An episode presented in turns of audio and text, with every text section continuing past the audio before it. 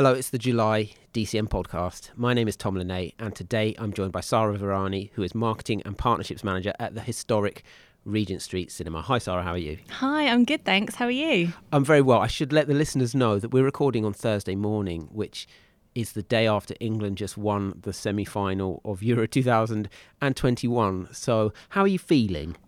Exhausted, relieved, just so thrilled that we went through to the finals. Yeah. It was incredible. Yeah, me too. And I just I thought I'd better highlight that because we might start flagging at some point. It's been yeah, it's been an exhausting do. 24 hours, hasn't it? It has been an exhausting 24 hours. I just need to lie down. I was so tired last night and I couldn't sleep. Um, but it's all very exciting. I feel like the entire nation has been on an emotional roller coaster. Yeah. Um, so yeah, you're not alone. And what is Sunday going to be like? We won't get onto that. So, but before we get onto our chat, Sarah, I'm just going to let the listeners know what's happening in terms of cinema admissions at the moment. So, Fast and Furious Nine has been in cinemas for two weeks now and has already delivered over 1.3 million admissions on the DCM estate. It's in a great place to get close to the final total of the last Fast and Furious film, Hobbs and Shaw, which I think would be a great result as I said, we're recording this on Thursday morning, and if you weren't watching England v Denmark in the Euro 2020 yesterday, you may well have been watching Black Widow, which opened yesterday. I wonder if Disney uh, thought when they placed Black Widow opening on the 7th of July whether England would be in the semi final of the European Championships. But despite that, in just one day, it's delivered almost 140,000 admissions on on our state, which uh, even with England playing in the semi final of Euro 2020. And so I think that's a fantastic result. And over the next month, we've got some really big new releases in cinemas, including Jungle Cruise and The Suicide Squad on the same day, both out on the 30th of July. And then in August, we've got a really nice mix of films. Things like Ryan Reynolds in Free Guy on the 13th of August, People Just Do Nothing Big in Japan, the big screen debut of Kurupt FM on the 18th of August, and then Candyman, the new film from Nia DaCosta. Uh, an updating of the classic 90s horror, which I'm still too scared to watch, which is out on the 27th of August. All these films are great for reaching that 1634 audience, and just you wait until you hear what's coming in September. We'll talk about that more of that next month. But there's a new Marvel, prestige British comedy in The Duke, Dune, and James Bond returns. Okay, so on to this week's guest. So Regent Street Cinema is one of the most famous cinemas in London. It's got an incredible history, and on your website, it's called the birthplace of British cinema. Can you tell us a bit about its history and what makes it so special? Yeah, I mean, I've I've been there about a year actually, and going into such a prestigious venue, um, there was so much I had to kind of wrap my head around. But what I've, I've I've kind of gleaned over the last year is that the cinema, as it currently stands, was originally a theatre that was attached to the Polytechnic Institute, which is now the University of Westminster, and that was built in 1848. But then you kind of move forward to 1896, and the Lumiere brothers had invented the cinematography machine and it was demonstrated to the press and then a paying audience the following day in 1896 and therefore it is the birthplace of British cinema which is no mean feat at all and we're incredibly proud of that history. And then in the years kind of following that 1920s, 30s, 40s, it was a working cinema, and we played lots of kind of firsts um, of many different genres. And it was kind of a, a, you know, one of the heartbeats of the arts in London, actually, and it had a, a really kind of prestigious place. It had a very brief stint in the 70s as a theatre, but then unfortunately it closed in 1980, which was just such a shame.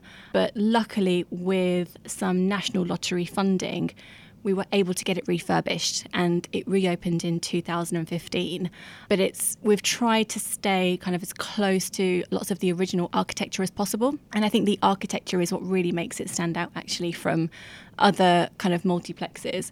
We have a beautiful art deco auditorium. We have balconies. There are lions um, you know all over the wall golden lions. And there's even some original balcony kind of behind the stage as well. So there's there's tons of history, and yeah, it's just something a little bit different. And it's recently had a further refurbishment, hasn't it? Yeah. So in 2015, that's when we had the the main refurbishment done. So what it did quite nicely was blend the modern with the history. So kind of when you come in, you kind of walk off the kind of hustle and bustle streets of London. We are literally just two minutes from Oxford Circus, which you know, such a lovely location. But you come in and it's really open there's loads of space. There's a bar, importantly, as well. So it's quite a grown up cinema. And then you walk into the auditorium And I think what immediately kind of hits you is the rake, because when it was a theatre, it was like the stalls and then the circle, the circle seats. So the rake of it is incredible. So even if you're sat in front of someone who's six foot five, you're still going to get an amazing view of the screen. And yeah, it's just it's really kind of a bit of a wow factor when you walk in. Yeah, you're right. So I've, I mean, I've been there, and it is a great place to see a film, and it's a period detail. So can people come and sit in a box that has been there for a hundred years? Uh, they can sit on a balcony. Balcony. Yeah, absolutely. There's no boxes. It's it's not quite the Royal Albert Hall, but um, it's definitely feels luxurious with the the velvet seats and and and just the layout of it. And your role as marketing and partnerships manager, how does that fit into it? So, I'm actually part of a whole new management team that's been in place since August last year. So, my role is to really talk about the the new direction of the cinema. So when it was reopened in 2015, we played kind of repertory films, so classics, lots of kind of really niche independent festivals kind of came to us and we worked really well with them. And that's what we've been known for, you know, up until March 2020. But the new management team, which I'm part of, we've changed direction completely and we want to be able to now screen commercial films. And that really is a mix of studio films and independent films and world cinema and documentaries. But because we are a single screen still, we do have to curate. And we have a brilliant head of programming who just knows the industry inside out, knows what's coming up, and knows that with our kind of you know limited single screen, we have to pick the right film. So she does a brilliant job of of choosing the, the best ones for our audience. And my role is to ensure that we tell our customers kind of what's out there, and so they kind of keep coming back to us. But you know, part of my role is really to get new people into the cinema as well. I think because it was you know known for repertory films for such a long time, I need to be able to change that conversation and entice people in with our new programming. And talking about the new programming, you mentioned that you're next to the university. Yes, University of Westminster. Has that dictated this decision to changing the programming? It's really not dictated it at all, but they are incredibly supportive because they still own the cinema. But for them, it's it was just really important to adapt, I think. And you know, the the pandemic has given us an opportunity to reset and just rethink how we're going to run the cinema. That's probably the only good thing that's come out of the pandemic. There are so many other things that have obviously been terrible. But it has, because we were closed for such a long time, it has given us a chance to just relook at everything with a fresh pair of eyes. And that's what the new management team have done. So you mentioned that uh, obviously, like all cinemas, you were shut for a long time. Uh, what was your focus during the period that you were shut? Oh, that, you know what? It was there were so many things that I wanted to do, but you you just had to prioritize. And the main message for us was just we'll be back. You know, we're working hard behind the scenes to get our ducks in a row and just make sure that you know everything technically was stable. Um, you know, when you are when you have a physical building, you have to maintain it. You have to make sure that it's safe and secure. You know, the the cameras still work, you know, all of that still has to function. And, you know, that was a kind of a big priority for us. But the support that we received from our patrons and our guests, you know, coming back to us time and time again saying, as soon as you open, we'll come back, you know, that meant the world to us because we wanted more than anything to reopen as soon as possible. But it was just a waiting game. And what was the biggest challenge you faced over the last year? Easily the pandemic and being shut for so long. And one of the things that that we took on when we um, when we started was that we changed all of our business services. So we changed our website, we changed our booking booking system. We literally changed everything, personnel, everything. So it was actually like being in a startup. Considering we're the oldest cinema in the UK and we have all that heritage, it was like being in a startup, which made it really exciting and it meant that you could make decisions that were right, not just legacy. But that was absolutely the biggest challenge, and just having to do everything at the same time. And the cinema reopened on the 26th of June. Cinemas in the UK were allowed to reopen on the 17th of May, but you waited five, six weeks later. What was the thinking behind reopening on that date? That's a really good question, and the the reason behind that is because of the of the programming actually in the film slate. So, the types of films that we want to show have to be able to engage our core audience the kind of initial film slate that came out, you know, things like Peter Rabbit 2 kind of skewed more towards kind of teens and, and kids and families. That isn't necessarily our traditional audience. So we wanted to wait for something like Supernova, another round, that probably played a little bit more into our traditional audiences. What what, what are your traditional audiences? Yeah, so our traditional audiences are very London London centric, very much into independent films, art house films, not necessarily kind of massive kind of blockbusters. Although if the right one came along, like Bond, we would absolutely show that. Everybody loves you know a film like that. But it is you know we have to be able to blend films that are of high quality enough, not just necessarily kind of everything that is released. Because we are a single screen, there is a really fine balance and we can't have everything. We just have to be able to pick and choose the right ones for us. So did you open with Supernova then? Is that We the- did, yes. And how did that go? Supernova has played really well for us alongside another round, which is another Studio Canal film. And what I'm really encouraged by is that actually, out of all the theatres in the UK, Regent Street Cinema ranked 40th with another round. So I'm really encouraged by that and really proud of our kind of little cinema to be able to kind of hold our own with a really great title, award winning title like another round. And it's only been two weeks, so it might be too early to say. But are there any trends you've noticed since you've reopened that maybe perhaps were different from pre um, pre COVID? I think for us, the the biggest differentiation is that our audiences are really enjoying the new titles that are coming up because they are of really high quality. And obviously, we know there's been a massive backlog of titles because of the pandemic. And the fact that the, the films that are being released now are, are of such high quality, I think our audiences are really excited to be back. And so the new releases are just um, doing so well for us. I mean, it's funny because obviously we're in the middle of the summer, and summer is traditionally a time which you associate with summer blockbusters, things like Fast and Furious 9 and Black Widow. But there are some very high quality films out at the moment, like Supernova and another round, which another round is an Oscar winning film. It's we're very lucky that we've got films of that caliber out at this time of year. Absolutely. And there's just so much to look forward to as well. So we're going to be playing the Disney Searchlight film Summer of Soul, for example. Which the documentary about the festival that took place just up the road from Woodstock. Uh, Questlove's directed it, hasn't he? It looks amazing, doesn't it? It looks absolutely amazing. And I'm so excited about this film for so many reasons because, A, the music's going to be incredible because there's unseen footage of Stevie Wonder and Nina Simone and BB King. And, you know, it's just going to look and sound incredible on the big screen. But also, it's really important for us at Regent Street Cinema that we tell these important stories because this story of the Harlem Cultural Festival has just been in storage for 40 years. And for us to be able to support this film and show it on date, I think it's just it's just really important for us to be able to support these types of stories. And that's in cinemas on the 16th of July, isn't it? Yeah, absolutely. Have you got any exciting plans? Can you tell us about any exciting plans that might be in the pipeline?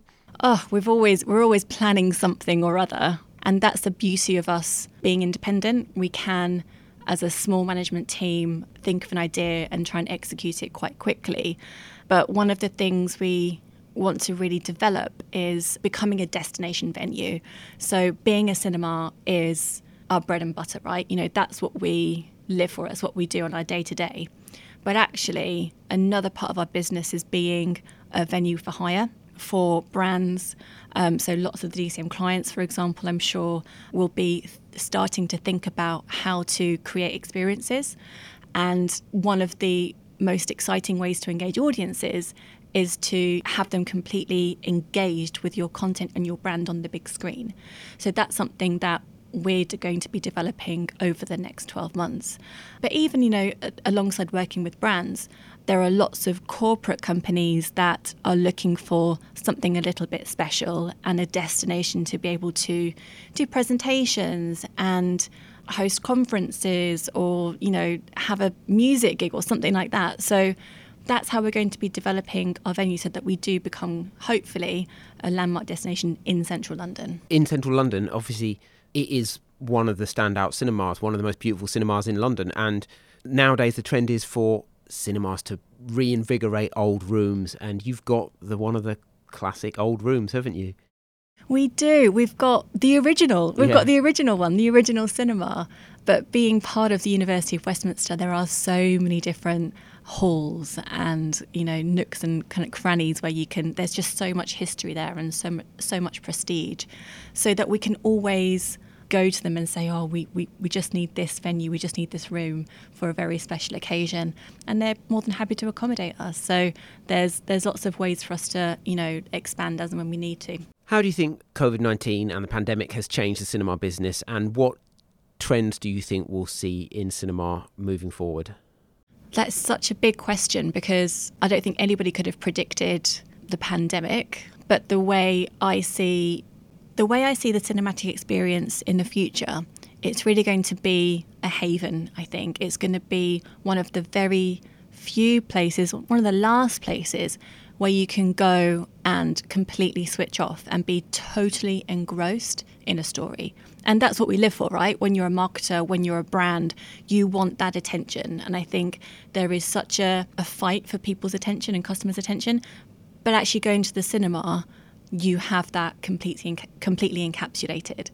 And if we're able to create experiences, not just from brilliant products and films, but also as an exhibitor, then I think that will be able to stand the test of time. And you're right, we've spent the last 18 months just watching stuff at home, and I think it's only made that experience of being engrossed in something, genuinely engrossed and immersed in something, e- even more, even even more important. Yeah, and when you watch something at home, you're always distracted. Okay, there's always a WhatsApp message. There's always, in my case, a child asking me for mm-hmm. something. So there's never really that chance to completely switch off. But also, you know, as we know from the MetrixLab research that came out in June, there's a really high percentage of people. I'm just looking back at my notes to find the actual percentage 62% of people agree that you cannot recreate the cinematic experience at home i completely agree with that it's it's impossible you have to be able to go to a cinema to really appreciate the picture and the sound So let's talk a little bit more about you specifically. Your background is in the media industry, is that correct? that is correct Uh, and over the last few years, you've become a close friend of DCM. Tell us a bit about your journey and how you came to be marketing and partnerships manager at Regent Street Cinema. um, i was at campaign for 14 years Oh wow! and I loved it there. I cannot have a bad word said about it. It was it was a second home really, and I really was able to learn the trade and learn the business there. And what it allowed me to do at Campaign was really have an overarching view of advertising and media from creative agencies to media agencies to broadcasters to DCM to you know everybody in between. And I loved that experience and what I really needed kind of coming out of that situation was a new challenge. And working on the commercial team, which had been absolutely brilliant for me, I really wanted another way to just expand my skill set. And the partnership side of my job that I'm doing currently taps into that sales side. But the marketing element of my job is brand new, and I'm absolutely loving it because it's really testing me as to how to engage customers in a B2C sense. And, I've been so used to a B2B sense for such a long time. And the jump from sales to marketing is big, but it's not as scary as I kind of originally thought. So I'm really enjoying being on a slightly different side, similar but slightly different. So, as a relative newcomer to the cinema exhibition industry, what are you most enjoying about it? Oh, the people. Like the people are so creative. The products are so, I mean, you've got the best product to work with, right? All the stories, all the content, all the stars, all the directors. I mean, that is, it's just so interesting, you know, working in this sector. But you're right. It's, you know, whenever I kind of meet somebody new, I'm always having to kind of introduce myself as the outsider, coming in with a fresh pair of eyes. And, and that's one of the things that the team at Regent Street Cinema really liked about my application because I'm not just ingrained into thinking in one certain way and one certain track. I have all this experience of working with media brands that I can kind of bring to the table. So, you've spoken about the amazing films that are on offer. Have you been to the cinema since cinemas reopened? I have been to the cinema and I saw Peter Rabbit 2. Okay. How was it? I've heard it's better than the first. It's actually not that bad, and it's so easy to watch. And obviously, I took my children, and And I bet they loved it. and didn't they absolutely loved it. And the what was so lovely about it was the the pure joy and excitement on their little faces to do something normal. And I think it's really easy to, you know, just talk about kids being really resilient, and they have been really resilient considering the circumstances. But to see that joy, you know, that it can't be replicated at home, like we've talked about already. They just really deserved that opportunity to see something on the big screen. And yeah, we were all delighted to go as a family to see Peter Rabbit too. And it's amazing that Sony put that out on opening day as well, isn't it? You know, uh, I will never be sniffy about Peter Rabbit again. You know, it's Yeah. just uh, to have a film of that size, and let's be honest, it is a big film. You know, it, it- in, in an, any normal year, that would be one of the biggest films of the year, and to have that on, on the day cinemas were reopened was amazing. And uh, uh, you're right, I've heard so many people say it was just great to see Peter Rabbit on the big screen. Absolutely. But, um, you know, if I had, you know, free reign and all the time in the world, which is obviously very difficult to do as a working parent, In the Heights for me is like my dream film to go and see. Like, it's the music, it's the dancing, it's Lin Manuel Miranda. That for me is just, it kind of speaks to my soul. Like, definitely kind of touched my heart. So I'm hopefully back to go and see it. I saw that last week, and it genuinely did give me chills on many occasions. It- It's a, I thought it was a brilliant film, and I was just so happy to see a hundred people dancing in the street in New York again. Like just seeing that on the big screen was really just incredible. I love, uh, yeah, I'm a huge fan. So. In terms of the next few months, there's still a, a lot of uncertainty in the cinema industry. How do you see the next few months going? I think we're on the up, actually. I am ever the optimist. I think, you know, with, with the summer, I think it will be a bit tricky. I think there's a lot of sport on TV, you know, the Euros, the Olympics coming up. But from September onwards, I can only see it going one way, and that is up. I think audiences are starved of brilliant new content, and I, I really do truly believe that they will come back in kind of bigger waves. And the real turning point I predict will be Bond, as I'm sure a lot of other people are predicting as well. That is a real cultural moment for for everybody really, like the Euros and England playing in in the football. Even if you never ever go to the cinema normally, you would probably go and see Bond. And that's what I think we need as an industry. And that I think will then open the floodgates for more people to come to the cinema. Yeah, and that's out on the 30th of September. But as we mentioned at the start, I mean, September has some amazing films in it. The Duke, Shang-Chi, the new Marvel film, Respect, the Aretha Franklin biopic, and then and Dune, the incredible sci-fi, and then culminates with No Time to Die on the 30th September. What films are you most looking forward to, Sarah? Aside from Bond, I'm really excited about The Duke, what you've just said. Jim Broadbent, Helen Mirren, absolutely dream combination, dream cast. Whatever they touch always turns to gold. So I'm really excited about that one. And we should probably just let people know who don't know the story of the oh, Duke. Oh, yeah. This is an incredible true story about a guy called Kempton Bunton who stole a Goya painting from the National Gallery in the 60s. And he's played by Jim Broadbent.